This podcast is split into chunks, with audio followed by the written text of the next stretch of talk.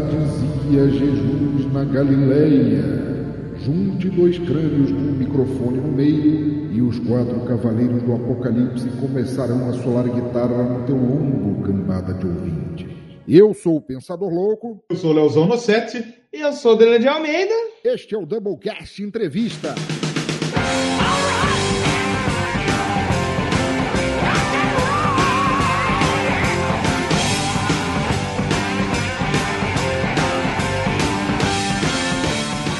Fiquei com medo de onde está esse microfone. Esse microfone está no meio de nós. Use sua imaginação. No meio de quem que está? Exatamente, no meio do João. Olha, vou lugar no meu meio aqui, mano. Nossa. Então estamos começando. Agora não é mais Doublecast Entrevista, É. precisamos dizer, porque agora o Doublecast Entrevista está junto aí com os outros Doublecasts numerados. Pra chegar no 100 mais rápido. Exatamente, porque a gente é um pouco preguiçoso Isso, também. exatamente. Mas, como você já pôde ouvir aí na intro, mais do que maravilhosa, Exatamente. mais do que demais, mais do que dela, temos hoje a ilustríssima presença Sim. de mais uma caveira aqui, Exato. nosso querido Pensador Louco. Com certeza. Oh, yeah. Maravilhoso estar aqui. Eu só queria corroborar, e que bom que vocês terminaram com o nome é, Doublecast Entrevista, porque eu acho que no caso de vocês deveria ser Doublecast Entre Crânio. Pô, é, é um- é um, é um bom nome. Registra aí que Registra aí. qualquer coisa aí, se a gente criar talvez um podcast paralelo só pra entrevista um dia, vai ser entre crânios. E hoje não é só um crânio a mais, é um crânio É. pensante. Pensa, Olha aí, é Pensa que- muito mais que a gente. Certeza. Inclusive, o Pensador foi o único que teve coragem de voltar aqui pela segunda vez. É verdade, já duas participações Exatamente. aí, é verdade, é verdade. Mais uma pede música. Que nada pede música hoje, né? Hoje mesmo. Mas teve coragem de voltar aqui nessa, nessa espelunca. Exatamente. Pra você que não sabe, o Pensador já teve aqui no podcast sobre. Calypso. Exatamente. sobre Rock, rock alternativo? Rock progressivo. Rock progressivo, alternativo. Rock alternativo. Será que um dia vamos ter rock alternativo? A gente chama o Pensador. É. Mesmo que o pensador não goste, foda-se, quando chama ele aí. Tá, Duas coisas. Primeiro, primeiro, rock alternativo eu gosto. E segunda, quem disse que Calypso não é progressivo, cara? Olha as progressões de guitarra do Pimbinha, cara. Ele fala com a guitarra segundo Eliana, né? Chimbinha, que muitos dizem que é o, o Mark Knopfler brasileiro. É. Ou o Mark Knopfler é o Chimbinha americano. Entendeu? Talvez tenha aprendido aí as, as técnicas de guitarras vindas diretamente da terra do açaí, né? Que é o Pará.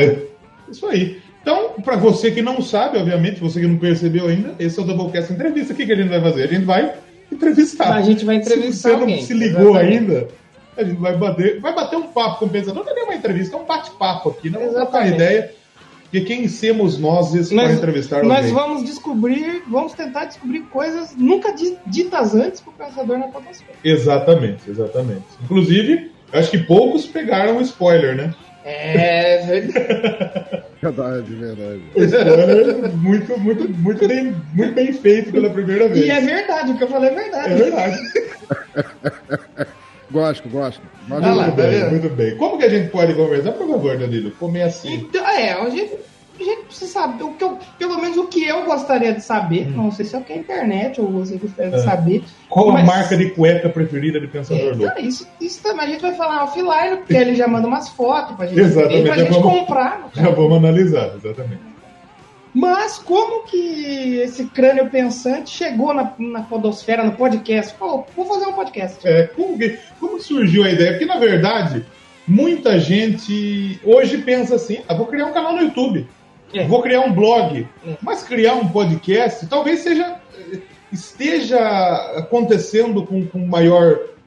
Grandes pessoas, pessoas que são talvez influentes na mídia, Sim. ou pessoas, qualquer pessoa, o podcast está começando a chamar atenção, talvez agora. Acho que dá para afirmar isso, né, pensador? Sim, com certeza.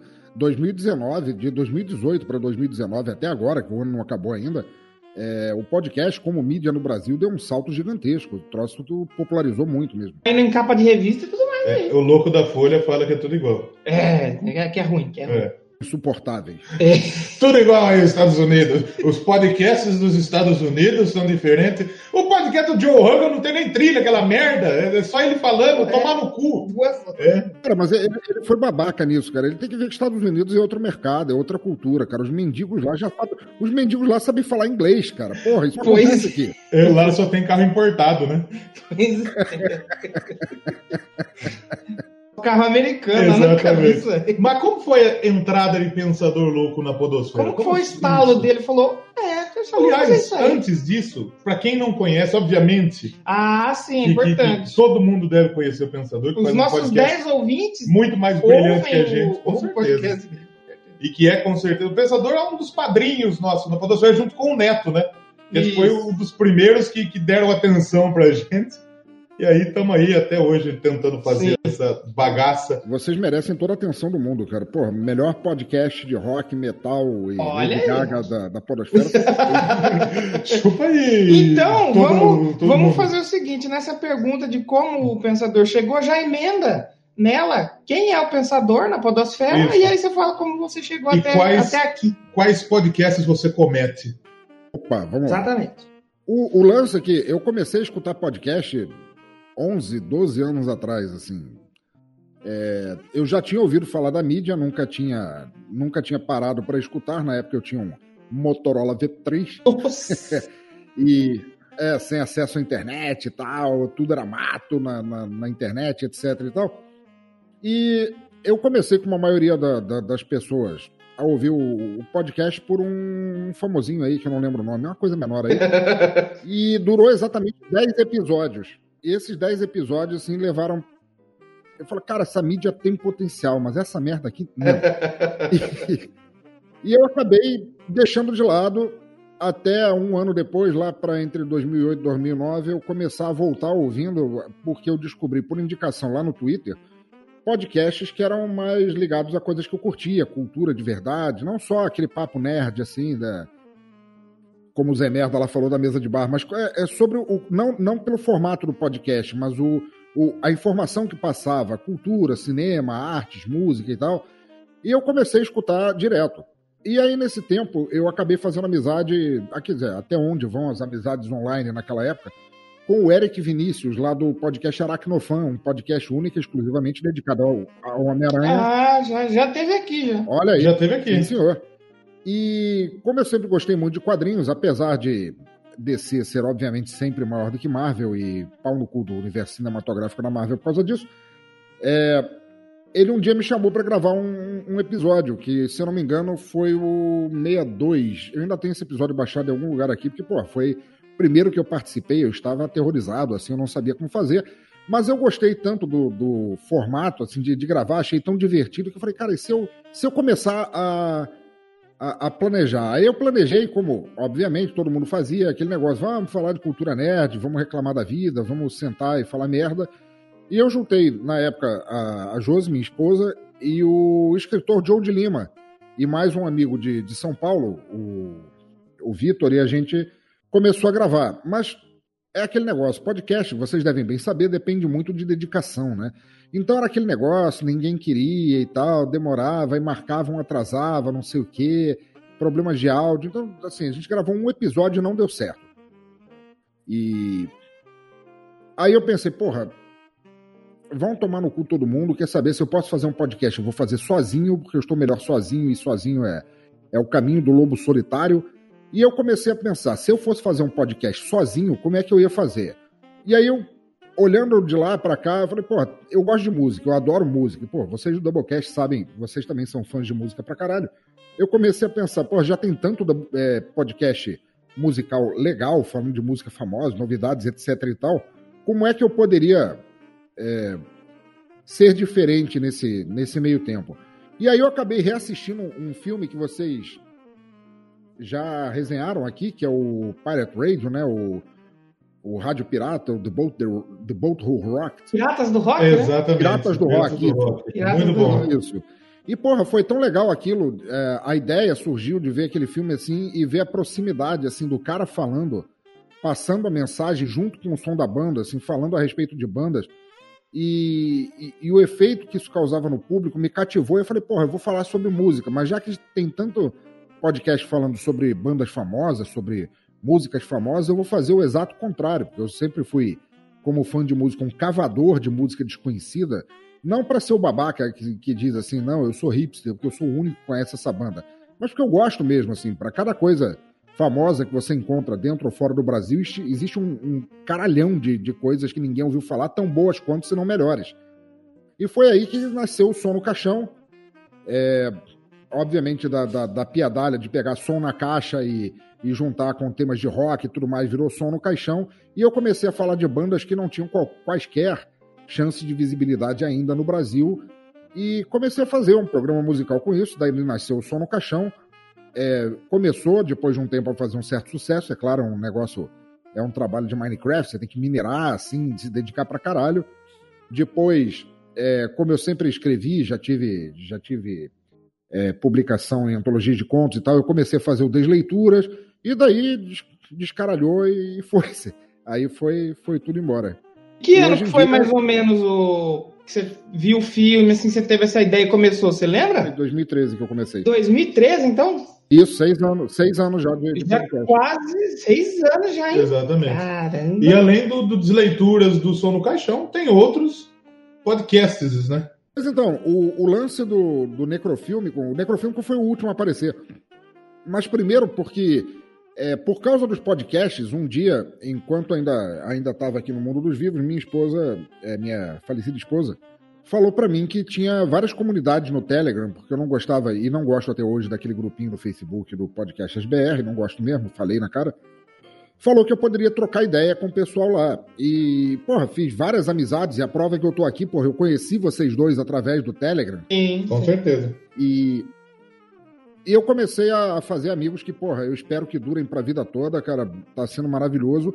E a gente começou com o lance dos Hangouts, né, que foi originalmente planejado pelo Neto para um para um grupo seleto de amigos, e aí eu cheguei, avacalhei a merda toda, os hangouts começaram a pro proliferar quando. pois é. O cara faz um negócio. Entrou qualquer um, tipo nós. É, é. O cara faz um negócio organizadinho, assim, tipo um clube de cavaleiros, tipo um clube de Yale, e aí chegou eu, o punk ali no meio, e falou: não, vamos, vamos zoar a merda toda e abrir para geral. E aí começou a sair os hangouts.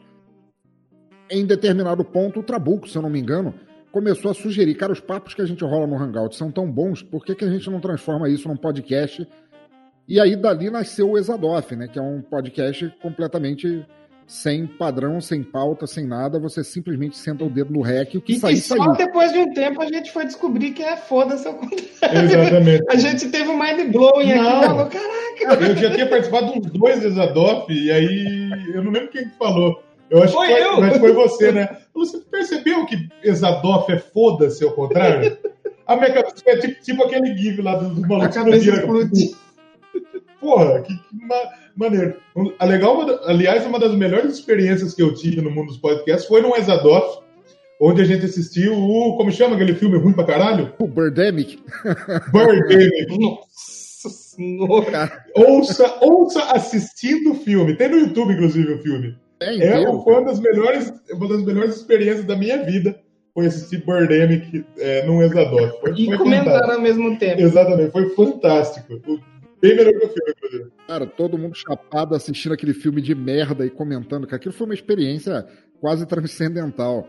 Mas depois disso, o, teve ouvintes é, lá no Twitter que começaram a me, a me cutucar, fazendo aquele poke bonito, falando, porra, você já, já faz audiodramas no Desleituras, você fala de música alternativa, desconhecida no Brasil, é, no Som no Caixão, o Exadoff é qualquer coisa. Que tal se você falasse de cinema? Você está sempre comentando sobre o filme tal, isso, aquilo, e dali nasceu o Necrofilme, com que da mesma maneira que o, que o Som no Caixão e que o Desleituras, ele, ao invés de dar, de dar palco para coisas que estão na, na, na tendência ou na moda e tudo mais, visa resgatar exatamente aqueles filmes que ninguém assistiu, que às vezes nunca chegaram no Brasil, que estão esquecidos pelo tempo. E para não rivalizar com as, os também trocentos podcasts de cinema que temos no Brasil, eu resolvi criar aquela ideia do teatrinho, né? Da ideia do, do, do corno, ou seja, eu preso num, num teatro, forçado por um, um semideus filho da puta Lovecraftiano, me forçando a arranjar vítimas para assistir filmes que nunca vieram para cá e tal. E, e, porra, foi legal, porque o pessoal começou a gostar. E então o Exadoff veio antes do. O, o Exadoff veio antes do Necrofilme, exato. Ah, bacana. Eu nem, nem sabia essa fita. Eu, achava, eu achava que o Exadoff era depois. Exatamente, também pensava nisso. Mas, pô, o Pensador, então, faz tantos podcasts, né? E, e, e, se você não gosta de música, você gosta de filme. É. Se você gosta de filme, se você não gosta de filme, não gosta de música. Aí você é um pouco triste. Você pode ouvir o Exadoff aí. Você não gosta de nenhum, você vai pra puta que pariu. O que, é, que você tá fazendo aqui, né? Gosta de audiodramas, vai pro Desleituras, né? E tem mais um novo pra é, Também, também. E se você gosta de ouvir gente bêbada falando sobre coisas aleatórias, tem o Exadoff. Exatamente. Tem. E tem mais um que vai, vai surgir agora, né? Porque o. Olha aí! O penúltimo Exadoff, é, eu juntei um, uma cabeçada de, de podcasters drogados e a gente criou um RPG, criou inteiro, mundo, regras, tudo, do zero. Porra! E a gente hora. fez o, o Exadoff Brasil, com dois S, e o pessoal gostou tanto que agora ele vai virar um novo. É, é, um novo, uma nova série mensal é, baseada num Brasil pós-apocalíptico dominado por um, um certo capitão nefasto aí, tá ok?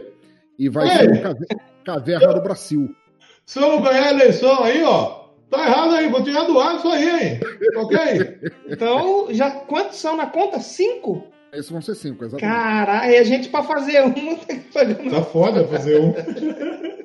tem que deixar os parabéns aí. Exatamente, exatamente. Pô, é, o Pensador, é, é, como a gente já, já, adiantou, é um dos padrinhos né, do Doublecast. E quando a gente fala padrinhos, não é padrinhos que dá pagar, dinheiro lá do é. padrinho, é padrinho de apadrinhar. De, de, de, de colocar a gente nessa é. porra desse mundo louco. Pensador e o Neto começaram a comentar nos nossos, nas nossas postagens, a gente participou do, é, entrou no grupo. Pum! Exatamente. É. o Neto que já teve aqui também. Um abraço. O primeiro foi com ele, né? Um abraço para como chama? Abelardo. Doutora Abelardo. Doutora Abelardo. Que, aliás, esse nome também nasceu no Exadoff, né? Nasceu no Exadoff também. Cara, é que tem muita coisa dos, hangouts, dos hangouts que não foram pro Exadoff que deveriam ir. Exatamente. O Neto Pistola, eu vou falar mesmo, foda-se. Cada, cada, é uma das melhores coisas do mundo. O Neto Pistola ele fica com vontade de ter um AVC, ele vai comer lasanha pronta. É muito bom, é muito bom mesmo. É genial. Assim como o Neto Bêbado, né? O, o Neto, Neto Bêbado também é maravilhoso. Que ele não cagar em Mercedes. Vamos destruir a reputação do Neto aqui. Os 10 ouvintes. Doutor Abelardo. É, doutor Abelardo, exatamente. Advogado da Polosfera. Não vamos falar, não vamos falar, no, não vamos falar Neto, né? Porque a gente falar Neto é capaz de destruirmos a, a, a moral o Neto é o único que tem alguma ainda. É o único que ainda tem uma reputação muito é, né? Exatamente, exatamente, exatamente. Agora falamos sobre os podcasts. O Pensador faz esses cinco podcasts. E como o Doublecast é, parece, é, não é, mas parece um podcast de música, né? Parece que a gente, a gente não tem merda nenhuma. É, eu queria saber é, como, como que aconteceu, como que o Pensador Louco lá atrás se interessou por música? Porque eu conheço gente que não gosta. A primeira pergunta pro pensador é: Você lembra, pensador? Porque o pensador. Nossa, chamou o pensador. Não, porque ele é um cara que gosta muito com álcool. Ah, tá. E o álcool, com, ao longo do tempo. Primeiro chamou de velho, depois de bêbado. Ah, cara, não posso negar nenhuma das duas instâncias, então tá tudo bem. Mas você lembra como começou o amor pela música, por música? Minha paixão, minha paixão pela música, eu lembro, cara. Pô, fácil, com certeza. É, como todo. Porra, como todo não, mas é, eu não sou brasileiro, eu sou angolano, eu vim pro, pro Brasil e vim invadir a terra de vocês aí em 76. E eu fui criado numa. Eu sou filho de português, então fui criado numa, numa família extremamente tradicionalista. E era, era muito castrativo, culturalmente falando, mesmo como criança, ser obrigado a, a, seguir certos conceitos e tradições, e era o Brasil da ditadura e ninguém tinha liberdade naquela época, e vai tomar no cu quem achar que não. E como tal, eu só podia escutar de música ou aquilo que a televisão apresentava, que basicamente era a Gretchen cantando Conga Conga Conga no que não era nem SBT na época, era TVS, e, ou escutar os discos que minha família tinha trazido na viagem, que, que na verdade era pior ainda do que isso, que eram os discos do Roberto Leal. Roberto Leal, eu ia falar isso. Assim, um dia, é, pouco antes de meus pais se separarem, eu tinha falado, pô, isso quer brinquedo de aniversário? Isso quer isso? Eu devia ter nove, nove para dez anos de idade. Eu falei, não, cara, eu quero um disco de música, mas tem tanto disco, eu quero um disco de música boa. E aí eu ganhei um, um disco dos Beatles. Oh, e era. Porra, velho, sempre, cara. Clássico eterno. E eu comecei a escutar Beatles e era uma coletânea. E era aquelas coletâneas mal feitas, falcatruas brasileiras que saíam dos Beatles antes Só tem Michael... aqui as É, exatamente, só tem aqui. Bem falcatrua e vamos dizer assim, 90% do, dessa coletânea em vinil era fase EE, é, é, Can't Buy Me Love, Help, Michelle. Né? Isso, bem no comecinho. Mas tinha uma música ali que era o oposto de tudo isso, que era The Taxman, que é do, se não me engano, do álbum Revolver dos Beatles. Então, assim, eu com 9 para 10 anos de idade, embora eu não soubesse o conceito do que, que acontecia ali, eu escutava o disco inteiro. Lado A e lado B. Quando chegava naquela música do Taxman, eu sentia uma ruptura e, embora não pudesse ainda contextualizar o que era, na minha mente infantil, o melhor que eu podia dizer é: eles estavam bem até aqui, aqui eles tomaram um comprimidinho errado e a música ficou muito melhor. Usou alguma comecei... coisa. ali rolou alguma coisa que fez eles ficarem melhores. Que foi e o que realmente aconteceu. A... foi exatamente, foi exatamente isso que aconteceu. Então, é, como eu estava na escola, naquela época, porra, era anos 70 e 80, ao contrário de hoje, rolava muito rock and roll, tinha galera brasileira, tinha Mutantes, tinha Caetano e tudo mais, com toda aquela contracultura bonita de se ver, aquela cultura marginal de música boa sendo feita sem pedir concessão para ninguém. E eu comecei a me interessar e por não ter o apoio familiar disso, pelo menos a minha família, é, talvez até por burrice ou, ou inocência, apesar de não me darem os discos que eu queria, afinal de contas, se eu, perder, se eu pedisse um disco do, do Black Sabbath, eu ganhava um cinto na mão e era cintado na bunda e foda-se. eu podia pedir fitas cassete, que eu falava que eu ia gravar os discos para passar para os amiguinhos de escola, mas na verdade era o contrário. É, eu dava duas fitas cassete para eles me gravarem coisas que eles já ouviam. E tinha muita coisa, muita coisa legal, cara. Tinha, tinha o terço, tinha é, Chave do Sol do, do, Brasil, porra, que era rock and roll flertando ali com o progressivo. Tinha Azul Limão, bom pra caralho. Ah, tinha Stress. Porra, da hora também. Porra, muito bom, cara. E tinha, é claro, começaram os clássicos, né? Iron Maiden, Saba, Purple, ACDC, etc e tal. E, cara, foi dali. Mas o problema é que, é, volto a dizer, naquela época não é como hoje em dia, não tinha internet, não tinha facilidade que você tem de, de desejar ouvir um som e você ter mil algoritmos para te apresentar o que você pode ouvir e mesmo assim ainda ser de certa forma cercear, ainda ser um cerceador do que de tudo que você pode ter acesso. Mas naquela época, é, por causa justamente da, da ditadura e tudo mais, essas coisas, esse tipo de som quando chegava, chegava importado, quase traficado como drogas, sabe? Eram eram caixas fechadas, eram vendidos a preço de ouro. Então, quando você tinha um amigo rico cujos pais conseguiam esses álbuns, o amigo gravava e trocava. A gente ficava fazendo aquela troca de fitas cassetes de, de sons que ninguém mais podia. Outra coisa que. Pensador. Oi. Então, o, o, o seu algoritmo eram os amigos. Hum. Era eles que. Certeza.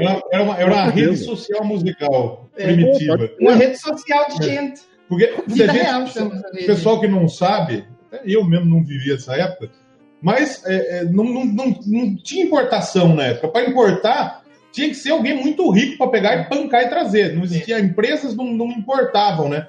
Isso começou no, no Collor, governo Collor, né, pensador? Que teve realmente sim, uma começou. maior. Né? É, mais ou menos começou, por pior que seja falar isso, quando o Sarney assumiu, porque foi o fim da ditadura, né? Quer dizer, o, o Figueiredo caiu, e era para ter sido Tancredo, Tancredo morreu, foi assassinado. Mas... Ele foi cremado? É, tanto faz.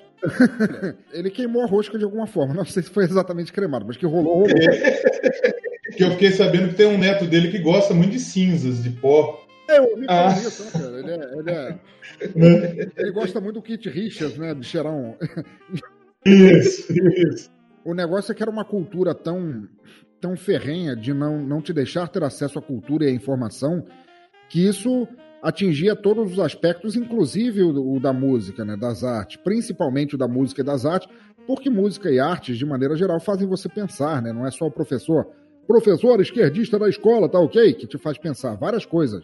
A arte tá aí para isso, cultura tá aí para isso. Então, por exemplo, vocês que gostam de falar da galera o do Slayer, é, eu cheguei a ter o Show No Mercy pirata, um vinil pirata, porque ah, é foda era como você baixar uma música do. É era como você baixar um, um, um filme, eu vou falar de um jeito que os ouvintes entendam. Como você baixar um filme é, em RV, RMVB e ver aquelas imagens todas pixeladas. A, a masterização do disco tava uma merda, mas você tinha acesso àquilo. Era o que dava. Porra, era o que dava, era o que tinha para hoje. E daí nasceu a minha vontade justamente de de garimpar por música que ninguém conhecia. Acho que o desejo brotou ali. Você vê que. Acho que é o terceiro convidado nosso Sim. que viveu os anos 80. Os anos 80. Viveu essa, essa parte de não ter música fácil na mão. Estamos Isso eu acho bem legal. Que usaço, né? eu, eu gosto, eu gosto muito de ouvir essas histórias. Abração, Xi. Se o Manolo tivesse vivo ainda, inclusive, um saudoso Manolo, provavelmente seria o próximo. Pô, saudoso o Manolo Eu mandei um abração pro Xi aí. o Xi é O Xi consegue ser mais velho que eu, cara. o Xi é o Matusalém da Podosfera. Acho, Matusalém eu acho que ele é dois anos mais velho que eu, cara. Uma vez eu troquei ideia com ele no Twitter. Eu falei, caralho, cara, tem alguém mais velho que eu nessa porra. Exatamente. Porra, um abraço pro Xi. O Xi. Episódio do Xi. Aliás, assim, os, os dois, as duas entrevistas anteriores são muito legais, né? Sim. tanto do Neto quanto a do Xi. E a gente tem mais uma pessoa ilustre aqui Exatamente. no Doublecast. No Doublecast, não vai no Doublecast, é. Exatamente. É. É, posso pedir uma, uma música pensador? Já falamos quase meia horinha aqui já. Pode. Eu queria que ele escolhesse então uma, uma música dessa fase da vida dele que marcou ele. Ele falou aqui uma já, que marcou bastante, não sei se é essa que ele vai escolher, mas que quando a gente fala com ele sobre o início lá de tudo que ele passou, começou a gostar de música, que música que te marca que você queria que a gente ouvisse aqui? Eu queria puxar uma música que foi muito emblemática para mim, justamente por contestar esse lance de, de ditadura, do, do velho tentando ditar sobre o novo, do velho tentando cercear o novo, que é uma música do The Doors chamada Five to One, que eu gosto pra caralho. Eu queria que fosse essa a primeira. Ó! Oh. ah, finalmente vamos ter The Doors aqui. Um The Doors, The Portas. Ou, como diria Gil Brother, The Doors. The Doors, é, The Doors. exatamente. Então, vamos ouvir um pouquinho de The Doors agora aqui no Doublecat. Doublecat. E já voltamos para falar mais um pouquinho com o pensador. Com certeza. Para pensar mais um pouco. Para pensar mais um pouco. Porque a gente tá quase sem programa só falando besteira, hoje a gente vai pensar. Exatamente. Vai falar com propriedade. Exatamente. E já voltamos. Se a gente não fala com propriedade, a gente trouxe alguém para falar pela gente.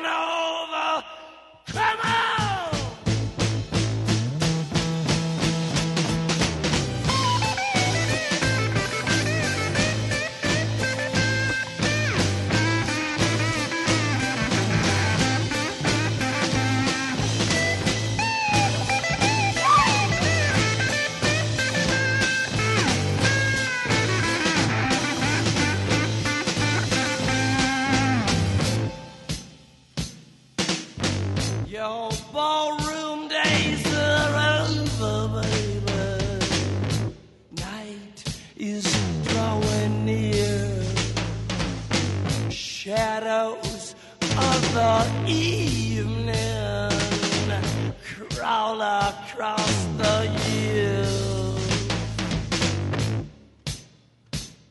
Yeah, walk across the floor with a flower in your hand, trying to tell me no one understands. Trading your hours for a handful of. Gonna make it, baby, in our prime. Come together one more time. Get together one more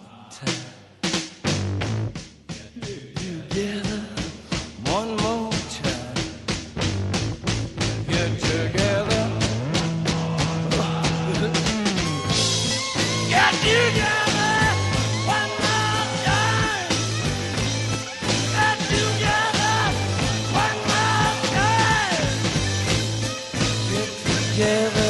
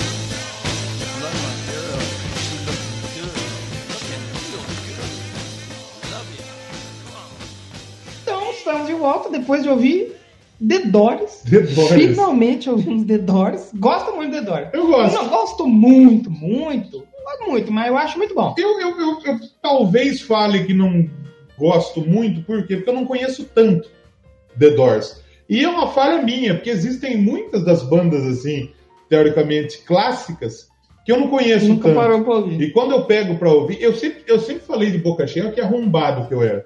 Que eu não gostava de Rolling Stones. Olha, Aí você foi ouvir. Eu fui ouvir Stones, é maravilhoso. Aí, ó, tá vendo? É fantástico. Vamos é foda, Tá cara. vendo? Então, quer dizer, não seja. Alô, recado pro Guilherme Billy, que é o, o- o ouvinte jovem aí que guarda a porra dos. Talvez só- seja um ouvinte mais jovem. do, do Rafa Moreira aí. É. Ainda tem tempo. Ainda dá Escuta, escuta.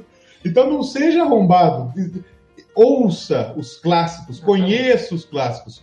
Que, de certa forma, se a gente está aqui hoje fazendo esse podcast, alguma coisa do pessoal de lá de trás foi o que eles fizeram, foi o que, que, que, que teoricamente deu aquele combustível para outras pessoas fazerem Sim. e para gente Sim. que, que atingisse a gente de alguma forma para a gente estar aqui. Exatamente. Então, dê uma chance para os primitivos, não o canal do YouTube. É o próprio conceito de, de evolução histórica, né? É, apesar de hoje em dia história, não história enquanto história em quadrinhos, mas de história humana, de história social, cultural e tudo mais, ser um, um certo palavrão no Brasil atual, mas nós somos formados, já dizia aquele filósofo, nós somos a soma de nossas escolhas, e se nós estamos aqui é porque nós somos as a soma das escolhas passadas.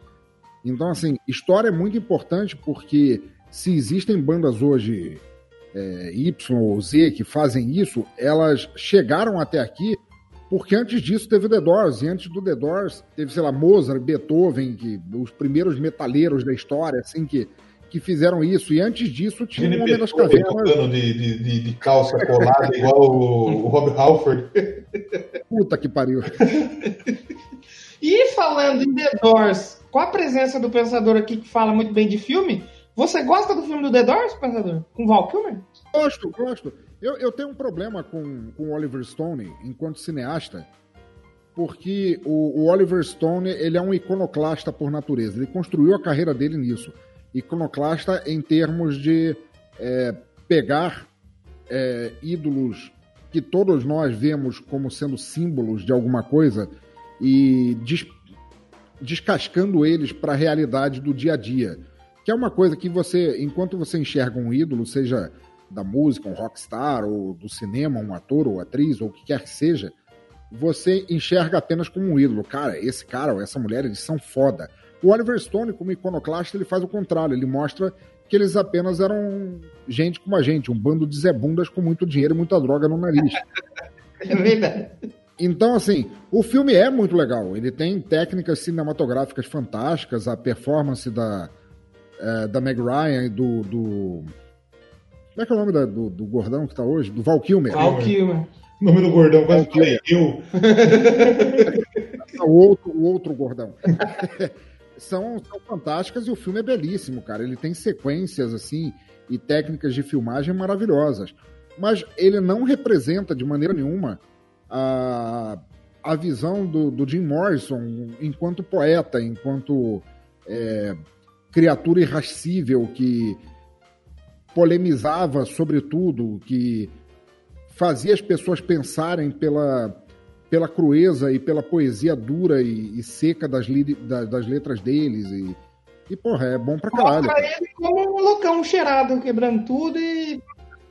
É, mostra ele basicamente como um loucão cheirado, exatamente. Mas é muito bom esse filme mesmo, a gente espera falar dele aqui um dia. Precisamos falar do- é, é bom, é bom, Doris. É bom. The Doris, The Doris. Agora a gente, a gente conheceu o, o princípio do gosto musical de, de Pensador Louco. Como começou tudo, como o Pensador começou a consumir música.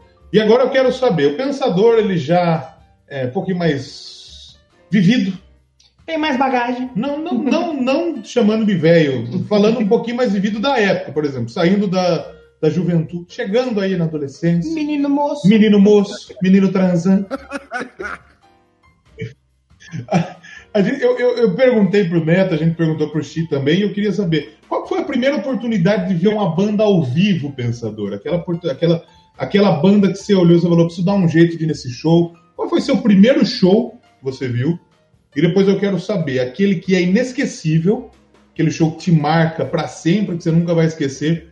E aquele show que você tinha uma puta de uma expectativa e foi uma desgraça. Você tem isso? Tem, tem, tem é até fácil. Vamos lá. É, o primeiro show que eu vi, ele não foi realmente tão marcante. Como eu disse, eu é, nasci e cresci em uma família extremamente tradicionalista, extremamente tá ok de ser. E como tal, eu não, eu, quando criança, assim, pré-adolescente, eu não tinha muito, muito acesso a isso. Só que é, eu vi um show e achei legal, olha ali, eles estão tocando um instrumento, exatamente as mesmas músicas que a gente escuta em qualquer lugar. Isso realmente é, podia ser melhor. O que emenda com o fato do, do show que eu realmente é, mudou a minha vida. Do show não, e eu vou dizer, no, no caso, foram dois shows. Porque em 1985, eu com 13 anos e já trabalhando, Olha! eu fui concursado muito cedo no Brasil, sim senhor. Eu fui Tem que concursado. trabalhar mesmo aí, ó. Criança Tem tem que trabalhar trabalhar. mesmo. Meritocracia nessa porra aí, ó. Ok? Se meu filho é embaixador dos Estados Unidos aí, ó, foi porque ele mereceu, tá ok? Fritou hambúrguer lá no Popeyes. Nem vende hambúrguer no Popeyes. Vende frango. Fé de espinafre. Pô, seria justíssimo, né? Eu comecei a trabalhar, eu já, já comecei a, a pagar. E aí eu já tava rebelde nessa época. Ali eu já tinha. Já, já era metaleiro, e era mesmo, metaleiro punk de boutique do caralho.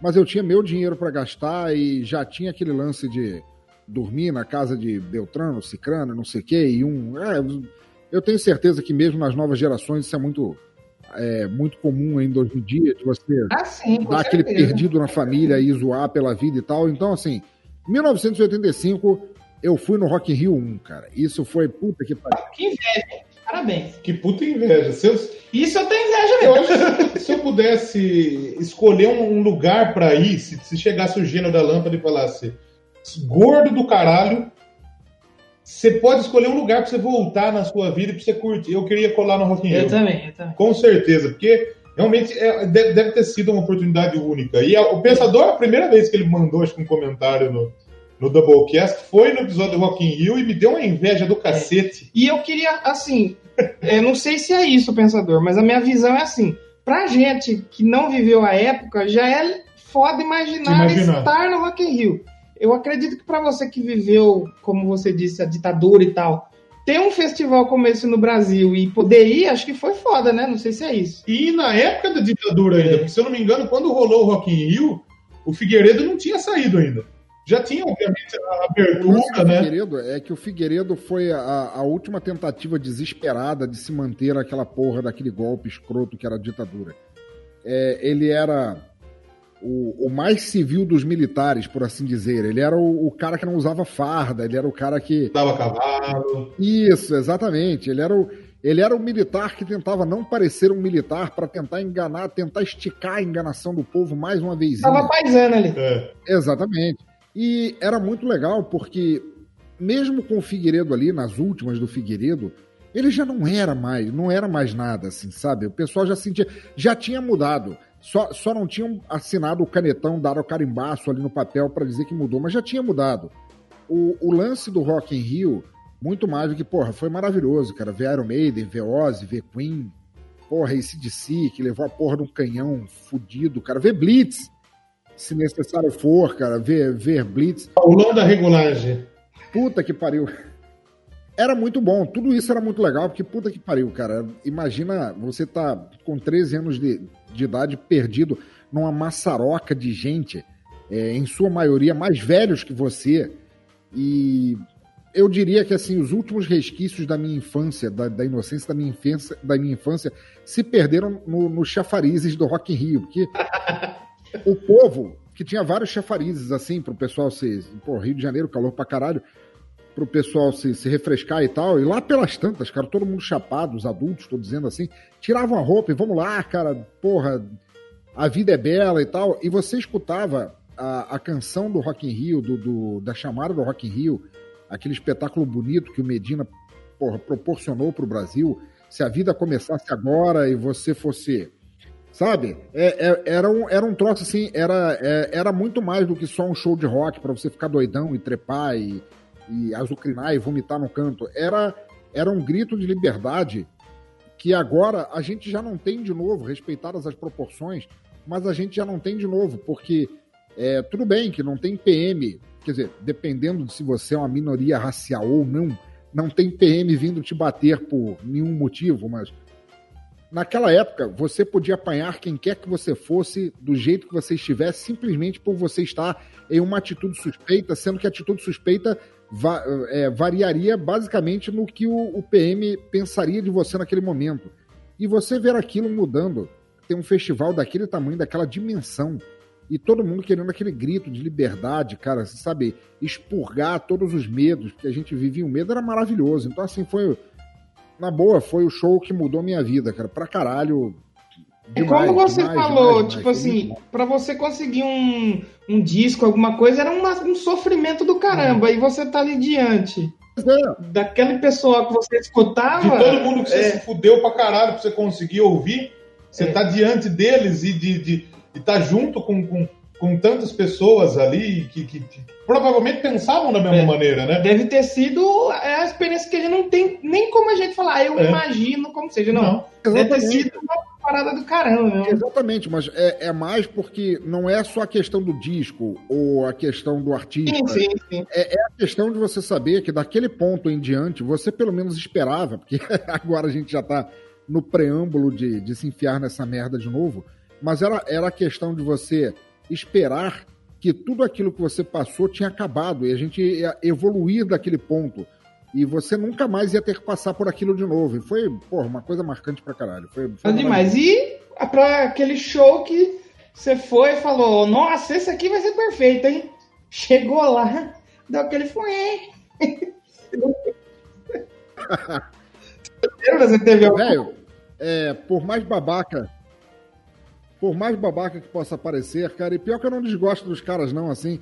é, eu, quero, eu quero novamente citar o, o nobre Xi, é, nessa aqui, que o pior show, que eu já. show grande, assim, que eu já estive na. Porque, pô, você entra em qualquer quebrada ali, tem uma banda tocando e os caras fazem merda à torta direito. Mas o, o, o melhor dos piores shows em que eu já tive foi o show do Ahá. Em 1989, no no Sambódromo, no Rio de Janeiro, se eu não me engano.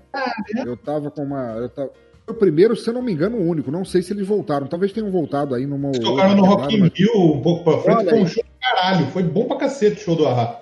Foi no último, foi? Foi 2015, eu acho. Não- Olha só, sabia dessa não.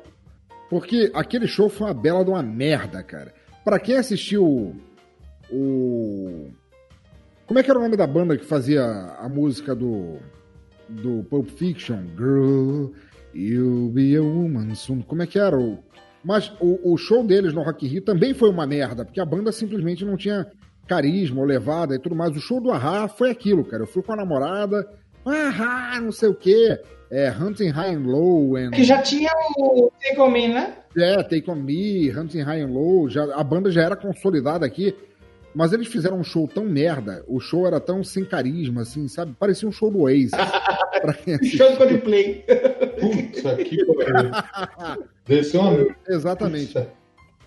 Eles pegaram essa música, justamente a Hunting High and Low, I'm hunting high and low, e eles fizeram aquela merda durar uma meia hora, assim, e o pessoal já cansado. Caraca. Termina essa merda, cara, eu quero ir embora pra casa, cara. O show foi, foi muito decepcionante mesmo. Tava Hunting High and Low boa é do Sandoval. É. Tava no Sambódromo, já era melhor que entrasse uma portela ali, um salgueiro. Agora, agora sim, era perigoso se entrasse a verde e rosa. É. Se entrasse a mangueira, fica difícil aí, ó. Ah, ia ter um pessoal que ia gostar mais do que ficar lá ouvindo. Exatamente. Eu já ouvi falar. tá no sambódromo, todo suado, de repente você sente a mangueira entrando, é, É impressionante. é, é. Mas assim, é, o, o Ahá eu já ouvi mais, mais gente falando que, que, que teve experiências ruins com o Ahá. E outra, outra banda que muita gente gosta e que de fato é muito importante para a história da música e falam que fazem um show de bosta é o New Order. Sempre quando vem no Brasil um show merda. Eu não lembro nem onde eu ouvi falar. Eu já ouvi falar né, também. que faz um show merda. Como será que os caras não de fazer show? Ou será que, que Ah, mas é... é complicado, o New Order é complicado, porque você tem que, olha aí, novamente a gente citando o contexto histórico, você tem que citar o contexto do Joy Division. É, desde antes, o, o Joy Division também não era uma banda empolgante, era uma banda deprê, sabe? Naquela época, no Brasil, inclusive, a gente não sabia, nem chamava isso de, de, de gótico, a gente chamava de dark, era música para quem não tinha amigos, sabe? A música quem tomava era- sangue voar no cemitério? Exatamente. E a única coisa que garantiu, isso na boa, fora a poesia do Ian Curtis, é, a única coisa que garantia ao, ao Joy Division o, o ápice que ele chegou é que o cara era epilético, ele às vezes tinha uns ataques de epilepsia por causa do estrobo do, do palco, e ele começava a se estrebuchar e todo mundo falava, olha ali, que dança maneira, e o pessoal começava a ver pra sacudir. O cara Mas é morrendo no verdade. palco, negado. E aí, que da hora, tio? Vamos dançar aí. junto! Não, mas é verdade, isso acontecia. E O passinho New epilético. O New Order, é, a- pegando a, a- a trajetória do, do Joy Division, eles sempre tiveram esse negócio de Oi, estamos aqui, vocês estão aí e tal, a gente vai levar um som pra vocês, mas é assim, quietinho e tal. Então, é, é um troço meio broxante mesmo, realmente. Às vezes a, a- a galera vai no show só porque é aquela banda conhecida, aquele grupo conhecido, e não tá nessa vibe aí, né? Aí acaba falando, nossa, que Exatamente. show bosta, hein? Que show merda. Caralho. Ah, mas verdade seja dita, cara, é, é, é aquele negócio. Tipo, é, toda banda tem uma identidade. Eu, eu acredito nisso, toda banda tem uma identidade. Você não iria, por exemplo, num. Lá, num, num show do Bauhaus. Dificilmente. Um show do Bauhaus, que é aquele negócio tudo tétrico, o pessoal todo dançando com as mãos levantadas, como se estivessem espanando teia de aranha na Se cara. tivesse pegando um CC na, na, na cara do coleguinha. Exato. Exato, e, e esperar que fosse rolar uma macarena ali, não é? É, é outro, é outro papo, assim. Mas realmente tem, tem bandas que não interagem ou, ou não fazem a menor questão. Eles chegam, fazem setlist e vão embora. E o Oasis, que eu volto a comentar, é uma delas, que é extremamente decepcionante por vários motivos. Chegou a ver o Oasis ao é vivo? decepcionante por ser Oasis. né? É, Você chegou a ver os caras ao vivo? Não, eu nunca, eu nunca cheguei a ver o Oasis, não. Eu, quando me mudei para Santa Catarina, Deu esse azar ainda. não tinha. não dei esse azar. E nunca vou dar, porque a banda finalmente acabou. Ah, O, o último show que eu internacional que eu assisti antes de me mudar para Santa Catarina, de lá para cá não deu mais, foi o Rush no, no Maracanã. E puta que pariu, que show bom do cara. Aquele que tem o DVD gravado? Exato! Porra, showzaço, cara. É só Rush, só no Maracanã. só isso. Isso. Rush in Rio, grande DVD. E eu, eu tive a sorte de aparecer em alguns shows que foram gravados ao longo da história da humanidade. E, claro, eu nunca apareço de cara na câmera ali, porque eu- você vê um careca, tem milhares de carecas ali, milhares de gordos. e isso não, não importa realmente. Mas, porra, é, eu tive no, no- no Queen, no Rock in Rio, que, que acabou virando, na época, VHS, depois DVD. Eu tive no. Tive nesse que você falou do Rush. Porra, eu tive no Rock in Rio 3, cara, com Iron Isso é Maiden, fantástico. que, que virou. Não nem falar. Puta que pariu, cara. Eu tive naquele show e foi maravilhoso. cara. Porra. Puta que pariu, foi muito bom. Aqui, deixando você com inveja aí, ouvinte. Exatamente. queria estar em algum desse momento E de fato, histórico. Eu acho, eu acho que para quem nunca curtiu um festival, eu acho que o festival é uma oportunidade única. Eu, eu, eu tive no SWU, não tinha nenhum aquelas bandas, que puta banda. Tinha, por exemplo, er- eram, eram expoentes, acho, acredito que da, da fase mais nova da música. Tinha, por exemplo, o Avenged Sevenfold, que eu gosto pra caralho, aparecia inclusive no filme também. Ó, Olha aí. Teve o Linkin Park, pra mim foi muito importante ver Linkin Park, porque foi a primeira banda que eu curti. Então, É, ver o show dos caras, pra mim, foi, foi importante pra caralho. Foi, é, apesar de não gostar tanto mais de Linkin Park, não ouvir, tanto que é normal, acontece, você acaba é, em algum momento da sua vida é, passando a ouvir outras coisas, mais outras coisas, mas você tem aquele certo apreço, né? E, e- e festival tem uma vibe sensacional, né, Pensador? Festival é aquele, é aquele bagulho que, por exemplo, no SW, o dia que eu fui, obviamente com o Rock in Rio tinha quantos zilhões de pessoas, né? Mas no SW, quando eu fui, tinha 70 mil pessoas lá, não teve uma treta. Pô, é muito bom. Não teve um roubo. Não teve nada. A a turma tá lá pra curtir. Ninguém quer fazer fita errada. É usar uma droga, tudo bem. Sim. Mas E se tem um ou outro, o pessoal já tira. você teve no Monsters, né? É, eu fui no Monsters, aí, assim, teve várias bandas, mas, pô, teve Acept, né? Judas, Slayer. eh, não, Slayer foi Foi fora. outro. Judas, Kiss, então foi bem, foi, foi deveras interessante. Mas o festival é muito bom, mas nada que a gente viu se compara ao Rock in Rio de Exatamente. 85. E nem Rock in Rio 3. É verdade. Nem nem Rock in Rio 3. Mas vamos pedir mais uma música pensador? Vamos. Vamos pedir outra. Que já falamos bastante aqui, vamos escutar mais um som. Que som que você quer que o ouvinte do Doublecast, um dos 10 ouvintes do Doublecast, Isso. talvez agora vai ter um pouquinho mais, porque com o pensador aí. Exatamente. atrai- Talvez chegue uma atrai- galera aí. Atrai um público aí. Exatamente. Você quer que esses nossos ouvintes escutem que tem a ver com o pensador louco aí. Uma, uma coisa que acabou é, não necessariamente falhando aqui, a gente falou é, tangencialmente apenas, é que junto com o rock and roll, o hard rock, o heavy metal, o thrash, o death e tudo mais, é, o blues, é claro, eu, eu sempre tive uma veia muito punk pela, pela pegada libertária que, que o punk sempre teve na minha vida, assim, de, sabe, aquela sensação de, porra, eu tô aqui e eu posso causar mudanças e etc e tal. E foi uma banda que até hoje eu considero a melhor banda punk de todos, todos os tempos e vou continuar considerando que é o The Clash, cara, que pra mim, porra, os caras não apenas tinham um, músicas maravilhosas, mas eles sabiam tocar seus instrumentos e faziam uso disso Exatamente. maravilhoso. Pô, E as mensagens também nas músicas, isso, né? exatamente. Os caras uniam o melhor do punk, da, da, da rebeldia, da política, da, da contestação ao status quo, com músicas bem tocadas, que era uma coisa que o Ramones nunca teve, por exemplo. E o Sex Pistols também não. Porra, pior ainda. Menos ainda, né? O Sex Pistols engraxa o sapato do Eclipse. É, mas então, o Clash, o Clash é, é exatamente isso que o Pensador falou. É o punk que sabe tocar. É é, o pessoal que é que bom. eles tinham aquele negócio de não se render até ao estilo musical. porque o pessoal que pensa em punk pensa apenas em uma música agressiva, uma música mal tocada, mal cantada, mal tudo, tipo o funk carioca hoje em dia, aquela música que incomoda de você ouvir.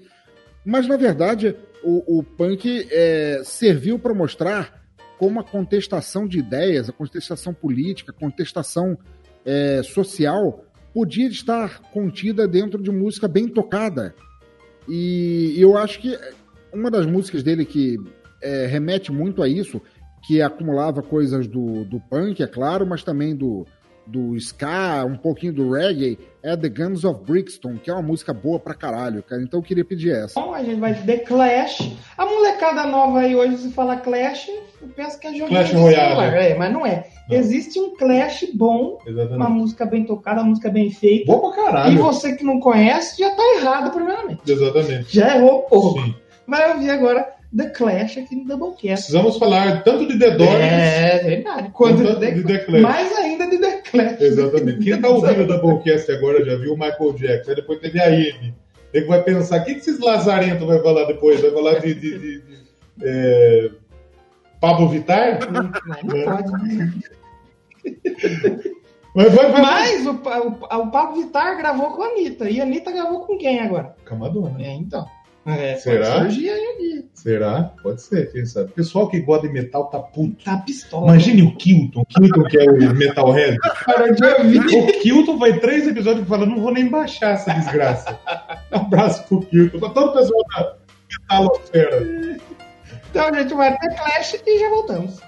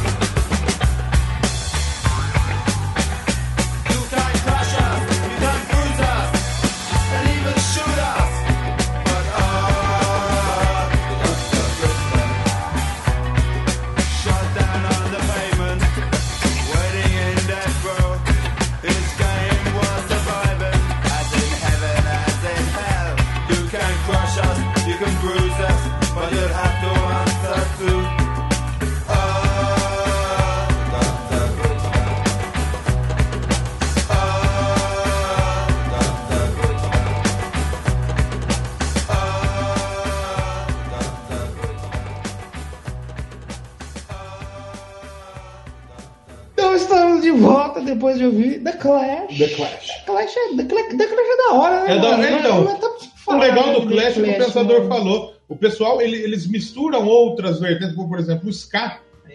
E o ska com o punk, ele casa de uma maneira maravilhosa, né, Na pensador? verdade, o, o- o ska, ele, apesar da, da proximidade com o reggae, ele antecede ao reggae, ele foi criado na Grã-Bretanha.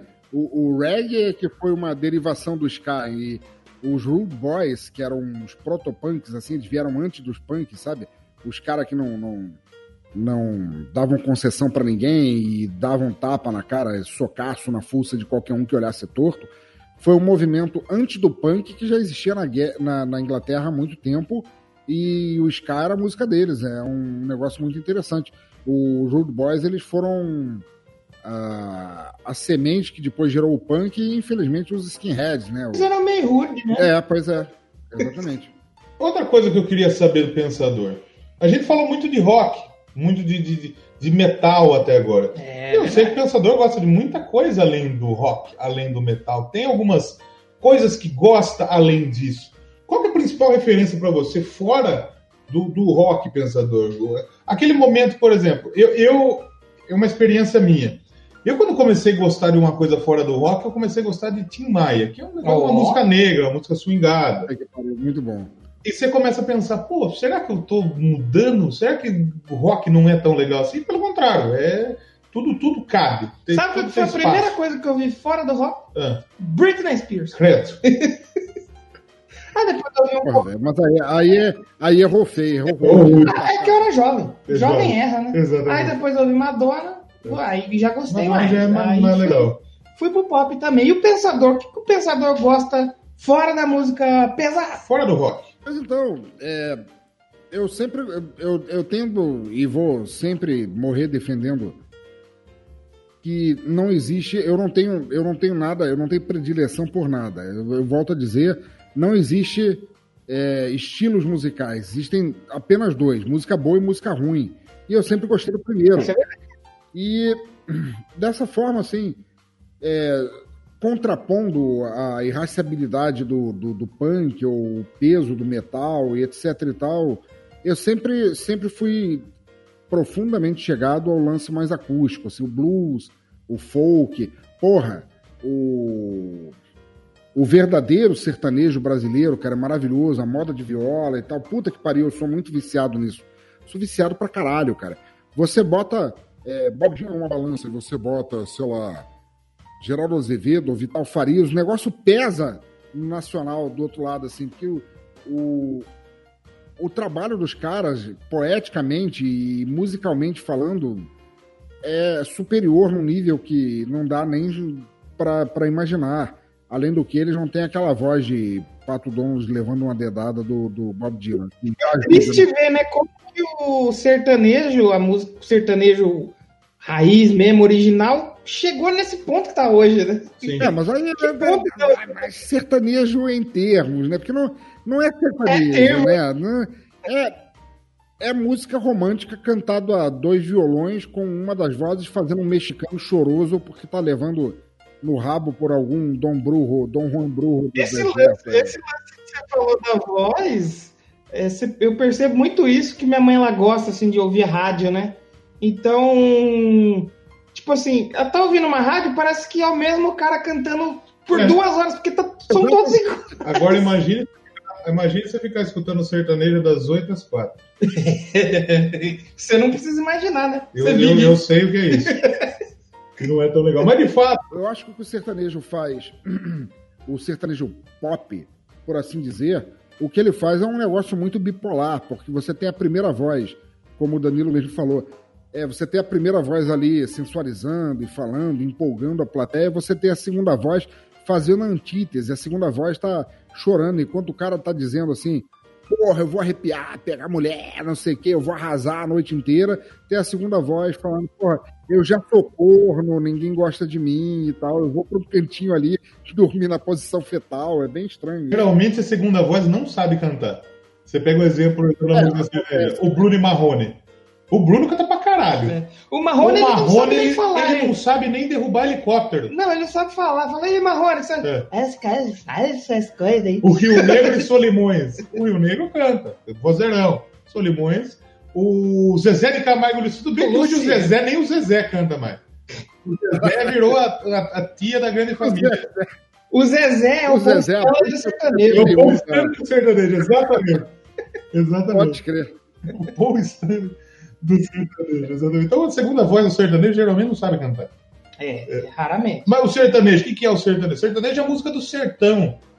É, o- é o. É o Belmonte Amaraí. É o. É o Léo é o- Canhoto e Robertinho. Léo Canhoto e Robertinho. Tem aí o milionário José Rico. Que vai passar uma mensagem do, do que é vivido no sertão. Do que era passado. Porra, velho, você pega Elomar Figueira de Melo, que eu considero o maior compositor, e não vou nem falar assim de hoje ou de ontem, ou de o maior compositor sertanejo de todos os tempos do Brasil. De todos os tempos mesmo, caralho. O cara compunha sinfonias do Nordeste, um negócio tão intricado, inclusive no dialeto que eles falavam, que você precisava de uma porra de um dicionário para entender o que ele dizia nas letras. Tão arraigado era na cultura nacional. E você pega é, Xangai, que foi e é, é, que não morreu ainda, o maior intérprete dele. Aí você pega uma letra tipo Estampas Eucalol, assim. É uma música de sertanejo é, brasileira, totalmente arraigada na cultura brasileira, e ela fica falando de mitologia, mitologia grega, mitologia mundial, de... E, cara, você parece que não casa bem, sabe? O cara faz uma poesia épica daquelas, tipo Estampas Eucalol, e você não, não consegue perceber que aquilo é o sertanejo de verdade. Você prefere ouvir alguns é merda cantando que dormiu na praça pensando em sei lá E como você falou, é bem bipolar mesmo, porque você tem a mesma artista no mesmo CD cantando que tá triste por não encontrar o amor, aí daqui a pouco ela fica feliz porque encontrou o amor, e aí daqui a pouco ela fala em trair. É, Você não é uma coisa que eu nunca entendi, por exemplo, no primeiro, no primeiro e único dos três bons que tem do, dos discos do, do Traje Rigor, que era uma coisa que eu já, quando moleque, não entendia. O, Nós vamos invadir sua praia. Porque eu, eu imagino que o cara, quando é artista, ele tem que ter uma. a o, o álbum ele é muito mais do que uma coletânea do que você faz. Ele é um trabalho conceitual. Você lança aquilo é, como petardo, como álbum, como CD, como MP3 e tal, como um conjunto de coisas para passar uma certa ideia. E eu achava muito estranho porque ele tinha uma música, ele tinha uma música chamada Independente Futebol Clube que falava eu não sou teu, você não é de ninguém, e na outra ele já falava ciúme, eu me mordo de ciúme do... Caralho, é um troço que Porra, como é que pode? Assim, o cara, o cara é completamente bipolar, ele não sabe E de fato é interessante a gente saber como que o, o- a, a mensagem bonita que tinha, por exemplo, em Saudade da Minha Terra, de que me adianta viver na cidade se a felicidade não Acabou, me né? acompanhar. Ou de Caminheiro, que é uma música fantástica. Ou até uma música romântica, a gente pode falar de uma música romântica, Boate Azul, É, que é uma melodia com certeza. azul na, na sanfona, no acordeão, é lindo. Pra hoje, por exemplo, é uma música do. eu quero tchu, eu quero tchau. O que é um tchu e um tchu? Não, é foda. Até hoje eu descobri. Tem uma do Gustavo Lima que é assim, ó. Eu tô falando mal de você e que você nunca soube fazer e Mas se você quiser, eu volto. É, 100 mil pra. É uma merda, é É ruim ruim. pra caralho.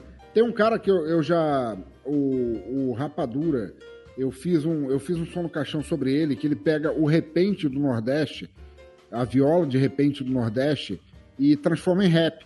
Porque, na verdade, muito antes do rap existir, o Nordeste já fazia repente, que foi tipo um- uma semente disso. E eu não tenho como não acreditar que uma coisa esteja ligada à outra. Então, é, a- esse cara tem uma, tem uma música que ele, que ele fala de um. Eu não vou lembrar o nome do poeta agora, mas que ele fala que o, o Brasil é, é, reservou para o Sul a beleza e para o Nordeste a poesia. Não é Nordeste que fala, não. Pra lá é tudo Paraíba aí, ó. Tudo Paraíba é, tudo cabeção, tá ok? E, e você pega uma, você pega uma música tipo, porra, é, como é que é aquela? Puta que pariu. É, ando devagar porque já tive pressa e levo esse sorriso. Isso aí é, é. Al- Não, não é Almir Sater. Almir Sater Renato é- Teixeira. é, Renato Teixeira, obrigado. Renato Teixeira. Porra, olha a poesia que os caras colocam numa porra de uma música, cara. Pra representar a Vai vida de frente, chama. é, você tem, você tem que acreditar que o Nordeste e a música nordestina ela representa mais do que simplesmente vou subir no boi bandido e balançar o chapéu e comer a menina, a menina mais bonita que tiver no rodeio. Sabe? Exatamente. Exatamente. É foda. Realmente, muito legal. Então, é, é, é diferente o, é, a, a- a gente, por exemplo, não tem, então, por exemplo, um pensador gostando, por exemplo, de um, de um samba, de, de uma, de uma coisa mais aleatória, de uma coisa mais diferente. O pensador fica mais na, na, na- na- na situação do acústico, do blues, do, do folk, do. O- Desculpa te cortar, mas o, o, o samba, eu adoro samba. O samba de verdade, o samba. Porra, o samba Raiz. é maravilhoso. Samba raiz, samba canção, puta que pariu. Cara, eu queria ta- tatuar a chapeleta do Cartola em mim, cara. O Cartola é foda. Cartola é foda mesmo. Puta que pariu, cara. É maravilhoso. Tola, Noel, Não você é? vem aí pra Noite Ilustrada, você vem pra Irã. Até, até a galera mais nova que tá fazendo, o Dudu Nobre é, e etc e tal. Puta que pariu. É, Tem clã aí, não pode esquecer do Periclão. Pode crer, cara. O samba ainda tem um pouco de. O samba ainda tem um pouco de qualidade ainda desses mais novos, né? É, o samba tem. Com certeza, cara. Jorge Aragão e tal, porra. Jorge Aragão é maravilhoso. Exatamente. Jorge Aragão é. Ainda se salva. o Eu queria dar um abraço no Jorge Aragão pra puxar o rabinho de cavalo dele. Eu, achei que você queria dar um abraço no Jorge Aragão pra ver se teus braços fechavam na- nas costas, assim, se uma pontinha do dedo encostava na outra. Mas eu não sei se consegue. Fecha, eu sou gordo também. O gordo, o gordo ele sabe. O gordo é como ele tem que coçar a própria costa e não é uma coisa tão fácil. É. Ele tem as manhas pra, pra, pra, pra fazer essas fitas aí. O gordo ele tem a manha pra abraçar outro gordo. Isso é, essa é a questão. É. E agora, mais, per- mais falando um pouco mais do, do, do, do, do som no caixa, falando do, do podcast musical do Pensador. Eh, Eu queria saber, Pensador, como que é feita a escolha das atrações? Porque se é difícil para a gente escolher um artista conhecido Imagina. para resenhar o artista conhecido, imagina resenhar um artista que talvez, por exemplo, eu, eu uso como exemplo aquela banda francesa de black metal, que, que nem dá para saber se eles existem realmente. o Pensador fez em, em um Exador e um em som no caixão e foi foda. E a minha dúvida é, como que é para escolher Pensador? Qual que é o processo criativo do, do som no caixão? E a minha outra pergunta é, alguém que passou pelo som no caixão já bombou? Porque teoricamente o som no É. caixão ele recebe bandas do underground, como o Pensador falou. O Pensador ele apresenta bandas que talvez não são conhecidas, mas que tem uma qualidade até superior a muita gente que está no mainstream aí. Alguém que passou pelo som no caixão já bombou? Alguém que passou pelo som no caixão é, já, já conseguiu. É, você, já, você já viu é, é, os frutos dessa banda, Pensador? Sim, sim. É, respondendo em ordem, então. Eu, o- quando eu comecei o Som no Caixão, eu já tinha um acervo de bandas que nunca tinham saído no Brasil e que eram elegíveis para o Som no Caixão, porque ninguém, além do retardado aqui, conhecia por aqui.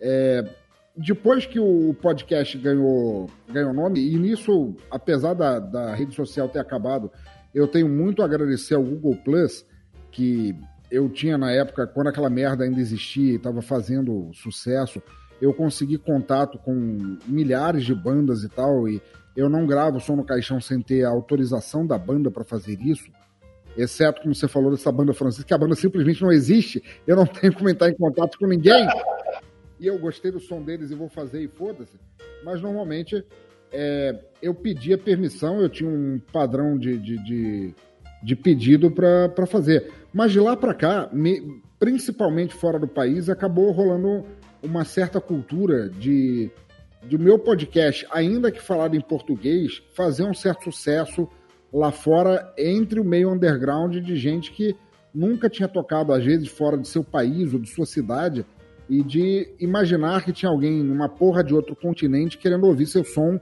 propagado. E já teve, sim, bandas, porra.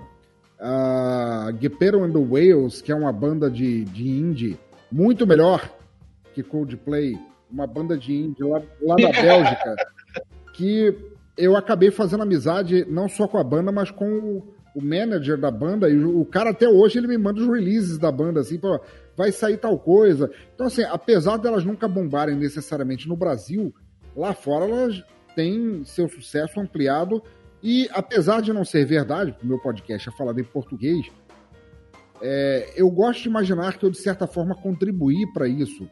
É, e teve bandas que porra, me agradeceram por isso. Teve o, o, Best Boys Electric, que é uma banda alemã. Olha só, olha só que história fora dos caras. Best Boys Electric era uma banda de, de, de caras tão pobres. Para vocês, eram três homens, uma mulher e um cachorro. Justo. Na Alemanha, é, do cachorro. O cachorro, inclusive, tá na capa do álbum. Caraca! Que eles tocavam, eles tocavam música eletrônica, eles tocavam música é, mesoacústica, mesoeletrônica nas ruas da Alemanha e eles viviam de passar sacolinha para o pessoal é, contribuir ali com grana.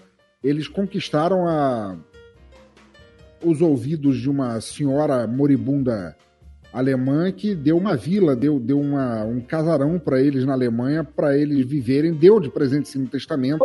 que da hora. E eles continuaram gravando. Eu fiz um episódio sobre eles e eles falaram que o fato de só por ter um, um podcast fora, do, fora da Alemanha falando sobre o som deles serviu para abrir as portas para eles. Quando eles gravaram o primeiro CD, eles fizeram uma prensagem menor em LP e eles mandaram para mim pelo correio, com pôster, com caralho e tal, um LP capa dupla e tinha o meu nome lá nos agradecimentos por eu ter ajudado a. Puta que pariu, foi muito bom isso. Cara, é maravilhoso, assim. É uma sensação de, de, de, de serviço realizado, assim, que puta que pariu, é muito bom. Aquela banda que o Pensador ouviu, conhecendo, tava, tava ouvindo, tava buscando alguém para tocar no, no Som no Caixão e falou: puta que pariu, eu nunca ouvi nada parecido com isso, eu preciso resenhar essa porra. É, normalmente quando isso acontece, eu mando. É, é, raro hoje em dia, porque eu recebo muito pedido de banda. Tá até aumentando, olha só que, que coisa estúpida, né? É, num podcast com já tantos anos aí, é, ainda ter poucos episódios nacionais, por assim dizer. Mas o pessoal que, que ouviu é, gostou e, e, ainda assim, mais infelizmente, e isso é estranhíssimo de falar, mais fora do Brasil do que, do que aqui dentro, o pessoal tende a me mandar álbuns, ei, listen to this, e, e manda o álbum. Cara, eu já recebi banda da Rússia, do Japão, da Eslovênia, falando assim, cara, escuta isso aqui, cara, resenha isso aqui e tal. Então tem assim, tem uma, tem uma, uma fila de espera, assim. Infelizmente, isso eu não vou, não vou passar pano para ninguém, no Brasil, o buraco, infelizmente, é mais embaixo.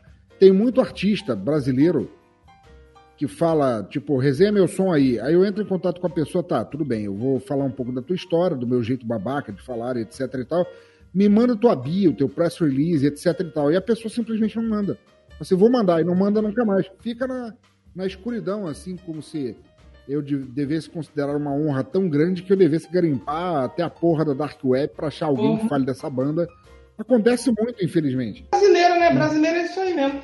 E qual foi aquela que marcou mesmo, que o pensador fala, essa banda realmente eu nunca mais vou esquecer, de, de, de que chegou para você, que você resenhou no Som do Caixão, que você pode indicar para quem está nos ouvindo? Duas, duas, eu queria indicar duas nesse que foram maravilhosas. Uma foi uma das primeiras que eu realmente fiz amizade com a banda e a gente se comunica por e-mail e rede social até hoje, que foi o Nanowar, não confundo com Manowar, o Nanowar of Steel, que foi a banda Puta que pariu. Eu, foi a banda que o Massacration se, entre aspas, inspirou para criar o Massacration. E o Eduardo, com a mãozinha falando assim, porque é italiano, é, até hoje a gente tem, tem altos papos e, porra, a banda é maravilhosa pra caralho. É metal farofa cômico de um jeito maravilhoso. E a outra foi, a, a, a, foi o projeto solo da Linda Perry. A Linda Perry, caso você não sabe, ela foi a vocalista e, e e guitarra base do Four Non Blondes, que puta que pariu, no início dos anos 90, dominou a porra da, das playlists mundiais. WhatsApp. É, com o WhatsApp. Não, peraí, o WhatsApp não. O, o álbum de estreia do Four Non Blonde teve seis é, é, músicas hits tocadas, seis músicas de trabalho tocadas. Teve WhatsApp, Please Mr. President, Spaceman, porra, é, Superfly, porra, eu posso citar indefinidamente. Você pega um disco que teve seis músicas escolhidas para virarem clipe, para serem. E depois de, de um álbum e uma participação no tributo ao, ao Led Zeppelin, a banda acabou. Não vale a pena dizer o porquê e tal, gente drogada, música, tudo ambiente de droga, vocês sabem como é que é. Mas depois disso a banda acabou e muito tempo depois eu entrei em contato com a Linda Perry, fiz amizade com ela no Twitter e ela me deu a liberação para fazer sobre o trabalho solo dela. E o trabalho solo dela é foda, bicho. Puta que pariu, que voz que aquela mulher tem, cara. Bastante. Foram assim, as duas assim que eu posso dizer que me marcaram pra caralho, foi isso. Então, vamos pedir o pensador escolher mais um som, só que agora. É, Agora é a aquela- hora que Aquela hora. a onça Muda um pouco. bebe sinar. Porque como a gente Eu falou quis lá no... criar uma expressão aleatória, assim. tipo, É só o pensador que consegue. A onça bebe sinar. Esse é o momento, esse é o momento em que a onça, em, em que a onça, a onça entra no Vênice, né? Ela É quer- como a gente falou no começo do bloco, pensador não é só rock and roll, heavy metal e punk. Tem outras coisas aí no meio. Sim. E a gente queria que o pensador escolhesse um som diferente do que ele está acostumado, que o pessoal conhece ele bastante pelo rock and roll aí, pelo punk, heavy metal. E que o pensador fala, é, eu escuto isso aqui, mas não me orgulho É, tanto. Eu, aquele som que ninguém espera que o Pensador Louco ouve e que ouve, que surpreende todo mundo. Ah, puta merda. Por exemplo, sei Aí lá, um molejaço. molejo não vai acontecer. Cara, eu vou, eu vou falar uma, uma, pessoa que eu gosto, ela não é compositora, ela é, na sua maior parte, intérprete. E eu sei que muita gente zoa, até porque a idade chega e os neurônios vão, e é tudo tão complexo nessa idade, e eu tô chegando lá. Mas eu vou escolher uma música da Elba Ramalho. Puta que pariu. diferente. Olha! Mas ao mesmo tempo, eu vou escolher uma música da Elba Ramalho com Geraldo Azevedo, que eu considero um gênio da viola e da composição. E tem uma música que eles gravam que eu considero praticamente impossível de ser le- levada ao vivo, que é Bicho de Sete Cabeças, que eles cantam, que eles cantam a música e Bicho de Sete Cabeças é uma letra que ao mesmo tempo é um puzzle. Ela é autorreferente em vários pontos e ela é extremamente caótica e em determinado ponto eles cantam cada um a, a mesma, a, a mesma estrofe da música, só que em ordem inversa, cada um cantando ao inverso do outro. E é uma coisa de louco do caralho. É música e eu sei que é, a geral reclama de Elba Ramalho, cara, mas porra, essa música é muito foda, cara. Eu amo essa O música. Black Mirror da música aí, ó. Então a gente Elba Ramalho ganha da Paraíba lá, hein? vai ouvir pela Ok. primeira vez aqui no Doublecast Elba Ramalho. Elba Ramalho. E, Ger- e Geraldo Azevedo também, que acho que nunca apareceu. Geraldo- O pensador ele falou: Eu vou escolher uma Elba Ramalho aí que o pessoal vai chiar. Mas vou colocar um Geraldo Azevedo ali no meio, que é pra dar aquela É, equilibrada. exatamente. É aquele momento que você toma, ou você vai tomar um energético, e energético é uma merda. Eu gosto. É, Eu você consumo bastante. Você precisa colocar um bagulho lá pra, pra- pra dar um grau. É, A gente que é alco- alcoólico, né, pensador? Uhum. Exato. Já coloca um uísque, já coloca uma vodka. Com vodka bastante. Não, qualquer coisa, se tiver um, um conhaque, colocar sinar no meio da- das. para tudo, sei lá, qualquer coisa. Então, dar aquela equilibrada. Então, vamos ouvir o Barramalho. Aí, é- esse é o momento que eu mais gosto das entrevistas, porque é o momento que a gente se pega na surpresa. É verdade. Quer dizer, não que a gente pega o convidado na surpresa, que a É. gente fique surpreendido. Exatamente. E já voltamos pro nosso bloco derradeiro aí. Exatamente.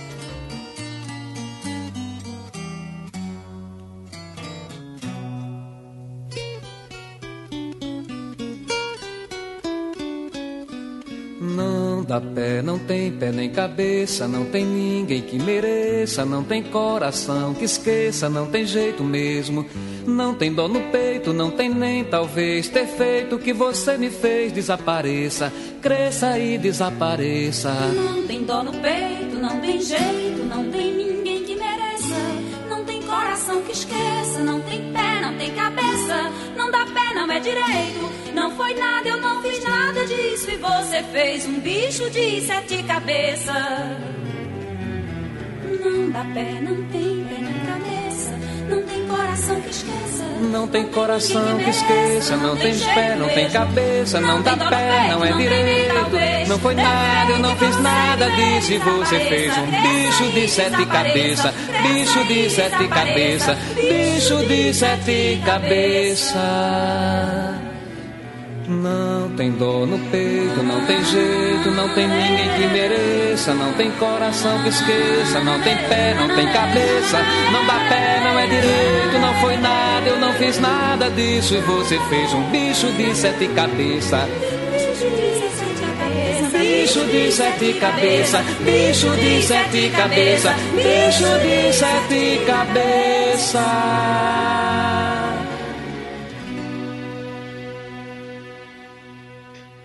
de volta. Depois de. Olha. É quem o diria? Barramalho geral da Quem TV. diria? Se você ouviu até aqui e não foi embora, muito obrigado. E lembrando que as músicas que Pensador Louco escolheu aqui estarão no playlist do Doublecast Entrevista. Vai ter a barra Vai ter, se a gente achar no Spotify, vai ter. Porque, por exemplo, uma, uma das que o Xi escolheu não tem. Então não, É, não tem corre, o perigo, corre o perigo de ser difícil de achar mesmo. Exatamente. Mas se rolar, vai estar lá na playlist do Doublecast Entrevista. Então procura lá. Segue as nossas playlists. Tem mais playlists do Doublecast lá. Tem várias No playlists. Spotify. Só Procura aí, vagabundo. Double- Procura aí, vagabundo. Spotify é da elite aí. Exatamente. Mas é isso aí, Danilo, por favor. É, a gente já falou aí da fase lá do começo de Pensador, É. menino, menino de 13 anos que foi no Rock in Rio, Pensadorzinho. pens- pensadorzinho, É, mini pe- pen- pensazinho. pens- pensador louquinho! Eita, galera! amiguinho dele. E pensador hoje? O que o pensador ouve? Como que o pensador vê a música hoje? Tem salvação? Rock morreu? Rock não morreu? Como que você... Sua visão da música hoje em dia, pensador? Olha, eu vou te falar que é, minha visão da música hoje em dia é a mesma visão ainda que eu tinha lá no início, quando eu comecei a, a escutar música que ninguém mais ouvia e de fazer o, o som no caixão para propagá-las. É, infelizmente, a internet, ao contrário de cumprir seu papel de disseminadora de conhecimento, de história, de cultura e tudo mais, ela virou um, uma disseminadora de tretas, de, de polêmicas e o caralho a quatro, ou seja, é, como, aquele, como aquele provérbio taoísta fala, né? Se você criar uma tecnologia nova, sempre vai ter um filho da puta, embora o tal não, não cite exatamente filho da puta, sempre vai ter um Zé Merda usando exatamente pro oposto. Então, por causa disso, as pessoas usam a internet muito mais para é, ficarem presas em suas bolhas do que para expandir seus conhecimentos. É uma tristeza, mas acontece. Mas eu acredito que continue igual, porque uma coisa que não pode ser detida é justamente o espírito humano de inovar, de criar, de experimentar até onde não foi experimentado, de romper barreiras nisso. E tem muita coisa boa ainda acontecendo em termos de música, em termos de cinema, em termos de quadrinhos, de literatura, do que for teatro, o que caralho for. E infelizmente, apesar da internet que deveria abrir todo esse portal, escancarar, arrombar a merda do portal para nós termos acesso a, a isso, existem milhares de algoritmos, sendo o maior dos algoritmos a própria estupidez humana, que prefere ficar presa em bolhas de gente igual em vez de conhecer tudo que é diferente. Então a gente está preso nisso, mas puta que pariu, tem muita música boa ainda, música estranha, música que incomoda, música que você precisa ouvir duas, três, quinze vezes para perceber por que, que ela é legal, por que, que ela é genial e tudo mais. E eu não vou nem dizer que. se- pode parecer meio babaca isso, mas eu não vou nem dizer que seja é, voluntário. Eu acho que algumas pessoas nascem com a tendência a gostar disso, assim como vocês do Doublecast, cujo podcast eu passei a amar e continuarei amando para sempre, não necessariamente pelas músicas que vocês tocam, mas pela dinâmica do que vocês falam. É, ao contrário de muito podcast musical, é, ao contrário do meu, por exemplo, vocês não são um podcast é, falando merda com músicas boas nos blocos. Vocês são um podcast com músicas falando coisas maravilhosas, falando tiradas perfeitas pelo por quem vocês dois são e como vocês interagem. E é isso que cativa, no meu caso. Uma merda de vez em quando também. Bem, mas é isso que dá o É aquela merda gourmet. Então, assim, é, tem muita música boa, tem muita arte sendo renovada, e infelizmente tem gente, tem algoritmos, e algoritmos são feitos por pessoas querendo impedir que vocês tenham acesso a tudo isso. E às vezes vocês estão a um clique de play de terem é, seus conceitos de arte, suas definições de arte serem atualizadas, simplesmente por uma rede social ou sei lá, um viés político, um viés social, um, vi- um viés religioso, se for. E eu, a única coisa que, que eu digo é: o mundo continua o mesmo. a gente sempre vai evoluir culturalmente. Pode não aparecer na TV, ou no rádio, ou no teu grupo do Facebook, ou do, do Instagram, ou do Twitter, mas sempre tem. A única coisa que eu falo é puta que pariu. A única coisa que impede vocês de chegarem nisso é vocês mesmos. Então, porra, continuem cavando. Tem muita coisa boa, muita coisa boa sendo feita ainda, muita coisa nova, mesmo para quem diz que é impossível se inovar hoje em dia, sendo feito hoje em dia e só depende de vocês. Exatamente. Aí o cara vai lá no Face, é, bom mesmo era nos anos 70, É. hoje não tem mais nada, tem que ficar vivendo do Greta passado. Van Fleet é uma merda. Não tem nada de bom no rock. Claro, Você- eu não entendo a, a treta do pessoal com o Greta Van Fleet, cara. Caralho, esse DC é, originou 30 milhões de bandas que cantam, tocam e, e fazem exatamente como eles, ninguém reclama. Pegar aquela banda lá da Austrália, como chama? O. Acho que a gente falou o aqui já. deles. Acho que já falamos. Eles são igual a esse DC também. Sim. Mas bom pra caralho. Sim, exatamente. E, e se, o, se o Greta copia o LED, Que bom. ainda bem que copia o LED, né? Imagina copiasse o o Kate Perry. E aí, pensador, é legal porque quando a gente vê alguém falando bem do LED e mal do Greta, a gente pega o cara em contradição. Porque ele tá falando, é, bom mesmo é o que o Led Zeppelin faz. O Essas bandas de hoje. mesma- É, aí o Greta faz a mesma coisa e é ruim. É. Não, não entendo. Não, pior do que isso é o cara falar, bom mesmo é o que o LED faz, sendo que o LED é uma das bandas recordistas de plágio. Plágio. É. Exatamente. A gente, a gente resenhou o, o primeiro CD do Led Zeppelin aqui. A gente ficou E o que tinha de, de plágio era impressionante. O Led Zeppelin é o latino do, do, do- do- do metal. É, não, não- não exagera, aí também tu tá zoando. O pessoal Aí- do, do Led Zeppelin, Mr. Plant, vai, vai me mandar aí o, o processinho.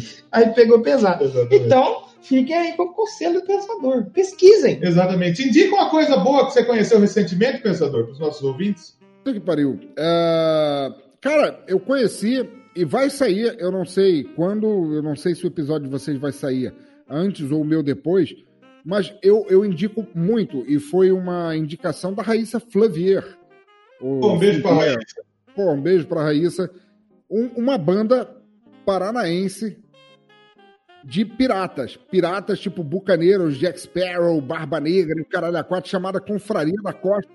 Que eles fazem, cara, da mesma forma que o Matanza fazia, o Matanza de raiz, fazia música de caminhoneiros raivosos do inferno, eles fazem música de música pirata brasileira, cara. Puta que pariu, é muito bom, cara. Confraria da Costa é uma Brasileiro.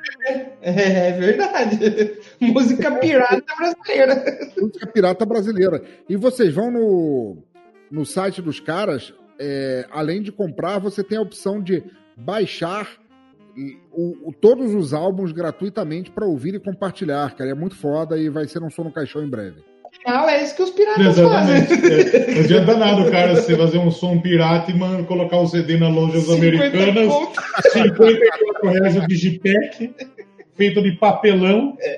Aí não adianta nada. Aí os caras dando isso por orgânico. É. Aí não adianta. Como que então a banda, pensador? Confraria da Costa. Confraria da Costa. Com Ah, eu, vou, certeza. eu vou dar uma olhada. Vamos Fiquei ouvir, com Fiquei certeza. interessado Com agora. certeza. Muito bom. Mas eu acho que é isso, né? Batemos um, um, um- um papo. Parece que foi rápido, mas não. Tem um tempinho Então, já. Quando o papo é bom, o papo é bom. E ficar. ficaríamos por muito, muito, tempo, né? Ainda. obviamente que é sempre Mas um a gente tem que guardar o papo com o pensador para quando a gente for fazer um assunto específico, É, trazer ele aqui, porque com certeza não entende mais do que a gente sobre música. exatamente. Tem mais alguma pergunta que gostaria de fazer para o pensador? E agora, no momento, acho que não, não, não, não, não vem nada. Pensador, qual que é o tamanho do seu sapato? 73. Achei que você ia perguntar o tamanho da rola dele. Qual que é o tamanho do seu pé? Não, não precisa. Não gente precisa, é, exatamente. Manda no, manda no Telegram. Cuidado de mandar no Telegram, que né? Sérgio Mil, É, já, hacker aqui. é, hacker aqui. Então, então, pensador, passa aí para os nossos ouvintes onde encontrar sua pessoa. Isso, Tá um underground aí da Podosfera. exatamente. Passa os seus endereços, convidem os ouvintes aí, caso alguém já cometeu esse erro de não ouvir, né? É. O pensador. Se você não escuta o pensador, você tá errado. Mas então, é, vocês encontram é, toda, toda a lixeira do que eu faço, cavando a internet e o mundo a respeito de, de cultura desconhecida, vocês encontram isso em bladobladoblado.pensadorlouco.com. Tem podcast sobre música, que o Som no Caixão, sobre audiodramas encenados de autores em ascensão brasileiros, que é o Das Leituras. Tem o Necrofílmico, falando de filmes às vezes nunca, nunca lançados ou às vezes esquecidos no Brasil, que é o Necrofílmico. E o Exadoff, que é o Dedo no Cu e Gritaria Geral. É, vão lá, porra, é, me encontrem em arroba Pensador Louco no Twitter, arroba Teatro Escuro no Instagram, deixam uma mensagem. Se eu estiver sóbrio, eu respondo, isso às vezes acontece. E, e porra, sejam felizes e saiam da bolha. Da bolha, Exatamente. É, o é é, é o importante. importante, é isso mesmo. Exatamente. Eu quero agradecer demais o Pensador por topar estar aqui com a gente, né? É muito importante. Ah, foi uma honra do caralho, cara. Que mané topar, cara. Puta que pariu, foi maravilhoso. É uma honra ter o Pensador aqui, por tudo que a gente já disse. É muito importante ter o Pensador como um cara que a gente dá pra gente chamar de amigo nosso na Podosfera, um cara que, Foi é. que dá pra gente trocar uma E que ideia precisamos sobre conhecer tudo. ainda pessoalmente. Com certeza, com certeza. Vamos, vamos ficar bêbados e fazer uma, um bacanal qualquer dia desses. Gostoso de. Muito bom. Então, muito obrigado, Pensador, por topar é, é, estar aqui pela segunda vez nessa zorra. É, você não tem essa de topar, cara. Vocês só precisam fazer como o Thanos. É só estalar os dedos que eu pinto aqui. Broto do bueiro e falo hello pra vocês. É facinho. Adoro vocês, cara. E agora, Léo, você já pode soltar ele, dar o dinheiro que a gente combinou, que a gente Isso, pediu pra ele pode- falar pode bem da gente. Isso, pode tá. Beleza. Beleza. E pra terminar, a gente precisa pedir pro pensador escolher mais um som pra gente terminar aqui no Exatamente, estilo. Um exatamente. som que o pensador fale, "Hum, meu irmão, é isso aqui que eu curto, escuta aí, É. que é foda. Cara, vou te falar que, é, por ser o Doublecast, logo que vocês falaram, é, pô, vem gravar e tal, eu imaginei que eu tinha que, que escolher umas músicas. Pô, gosto muito de blues, eu gosto de jazz, eu gosto de música clássica pra caralho, eu gosto de, de é, moda de viola brasileira, gosto de samba. Eu gosto, volto a dizer, eu gosto de todo tipo de música. Só existem dois estilos, música boa e música ruim. Mas tem uma coisa que sempre me pegou, assim, que é a, a coisa épica do, do, do hard rock com metal, porra. É, não é necessariamente meu favorito, porque às vezes meu favorito muda de semana para semana, mas é uma coisa que sempre cutuca, tá sempre ali, etc e tal. E começando, como eu falei lá, família tradicionalista e tal, tinha que ouvir música clássica e o caralho entre os discos do Roberto Leal. É, eu escutei música, muita música clássica quando criança, que me abriu várias portas depois pro progressivo, pro, pro heavy, pro, pro rock de maneira geral, porque as transições e a- a- os riffs e etc e tal devem muito à música clássica.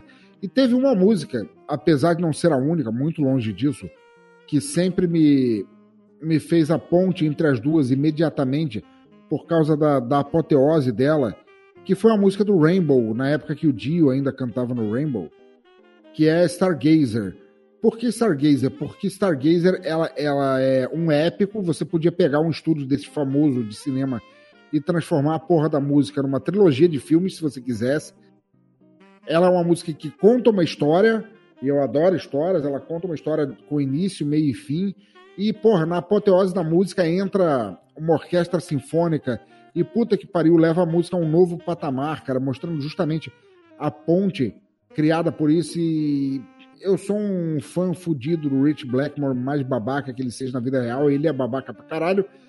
E a música faz tudo isso, que é a música Stargazer do álbum, se eu não me engano, Rising, que mostra justamente isso, um, um mundo de fantasia.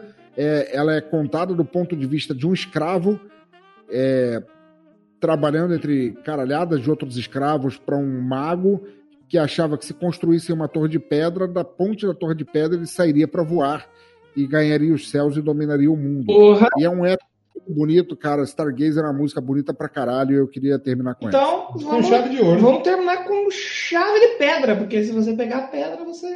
É, a gente falou muito de pedra no programa passado. É, exatamente. Inclusive, semana passada a gente não chegou a comentar isso, mas semana passada teve uma overdose de, de, de Amy Winehouse na Podosfera. Foi né? mesmo. Ah, e sem combinar. Foi mesmo. Porque saiu o, o, o Clube da Música Autoral, da o. Gilson de Lázari, do caralho, do episódio dele. Só que é aquele episódio um pouco mais é, é, sério, né? Um pouco mais, Um é pouco mais? é mais sério, né? Aí saiu o Auto Radio, o podcast, É. nosso amigo Ricardo Bannerman. Queremos tanto o Gilson quanto o Ricardo aqui. Sim. Já estão convidadíssimos. Um Under the Covers com a Valerie. É. E nós, E a gente ali Falando. por fora. tirando o sal de morto. Acabando com a Genial. Não, Genial não é, mas. Começa. Ainda bem que morreu com 27. Olha, o cara já fala isso, mano. Mas tem pessoal que gosta e a gente agradece. Então, vamos encerrar com Rainbow, Rainbow. chave de pedra, pedra de gold, e agradecer demais o Pensador por ter vindo aqui no Doublecast dessa semana. Valeu, Pensador! obrigado a vocês, foi maravilhoso e volto a dizer, só estalarem os dedos que eu estarei aqui, cara. Devoção total a vocês. Já dizia Luan Santana, é só fazer assim que eu volto. Eu achei que você ia falar Judas e Shallow Now. Que pariu, aí zoou. Aí, aí, aí já. Não precisa me convidar, não, tá? e vamos de Rainbow então, pra Rainbow. terminar o Doublecast entrevista, que agora não é entrevista mais. É, é o Doublecast Pensador Louco. Doublecast Pensador Louco. É. Parou então. Tchau.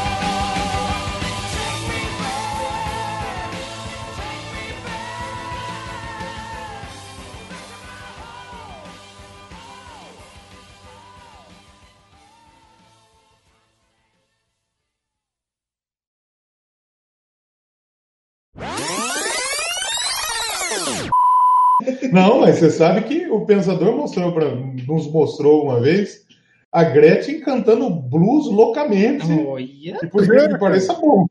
Era bom, Olha não era? É, pô, bom pra caralho. do filme Aluga-se Moças e tinha a Gretchen, olha só, é, todo mundo hoje em dia, desculpa aí, ouvintes femininas, não, não há, na, na verdade, misoginia no que eu vou falar aqui, é apenas uma constatação.